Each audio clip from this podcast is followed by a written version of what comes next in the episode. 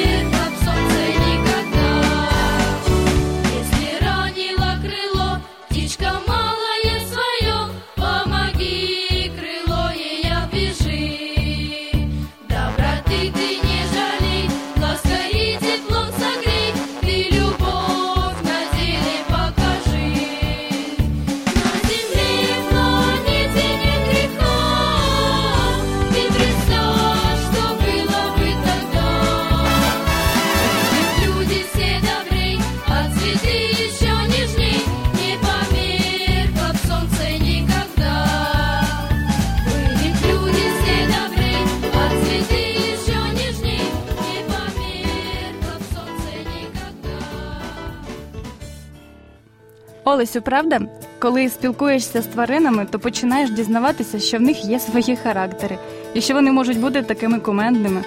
Кумедними? Ну, це напевно не те слово. Вони наділені дивовижними здібностями. Що ти маєш на увазі? Ти знаєш, я прочитав, що крокодили наповнюють свої шлунки не лише тваринами, яких спіймали, але і каменями. Ну, вірніше, саме тому, що в раціон звичайного крокодила входять черепахи, риби, птахи, буйволи і навіть леви. Крокодилові необхідні в шлунку камені, аби всю цю їжу перетравити. Ну і крім того, камені служать баластом при зануренні у воду. Ого, не хотіла б я бути крокодилом. А знаєш, яким чином птахи орієнтуються в небі? Ні, ну мені цікаво буде послухати. Розкажи, будь ласка. Виявляється, що птахи використовують вбудовані матінкою природою феромагніти. за допомогою яких вони орієнтуються по магнітних полях планети. Крім того, голуби, наприклад, здатні запам'ятовувати прикметні особливості на землі, по яких і орієнтуються. Нічого собі. Олю, ти знаєш, якби не сьогоднішня наша тема, я б можливо так і не дізнався про ці феромагніти. Ти знаєш, досить пізнавально. Так, але погодься, що ми можемо дозволити собі штовхнути кицьку на дорозі або ж бурнути камінчиком у голуба. А все через те, що хтось нам зіпсував настрій, і тварини в цьому ж взагалі не винні. Ти знаєш, мені здається, що це все має бути зовсім навпаки. Бо ж не дарма написано: і сказав Бог: створімо людину за образом нашим, за подобою нашою, і хай панують над морською рибою, і над птаством небесним, і над худобою, і над усею землею, і над усім плазуючим, що плазує по землі. Ні відняти, ні додати. Друзі, давайте цінувати братів наших менших і радіти, що вони у нас є. А якщо ви цінуєте життя і бажаєте дізнаватись, у чому його сенс, замовляйте серію уроків Discover абсолютно безкоштовно за номером 0800 30 20 20. Цілком згідна. Та наша програма добігає кінця. У жодному разі не пропустіть наш наступний випуск, бо ми поговоримо про небо. З вами була програма Мішечок щастя та її ведучі Ольга Корнієнко. Та Олесь Деркач. Щасти вам!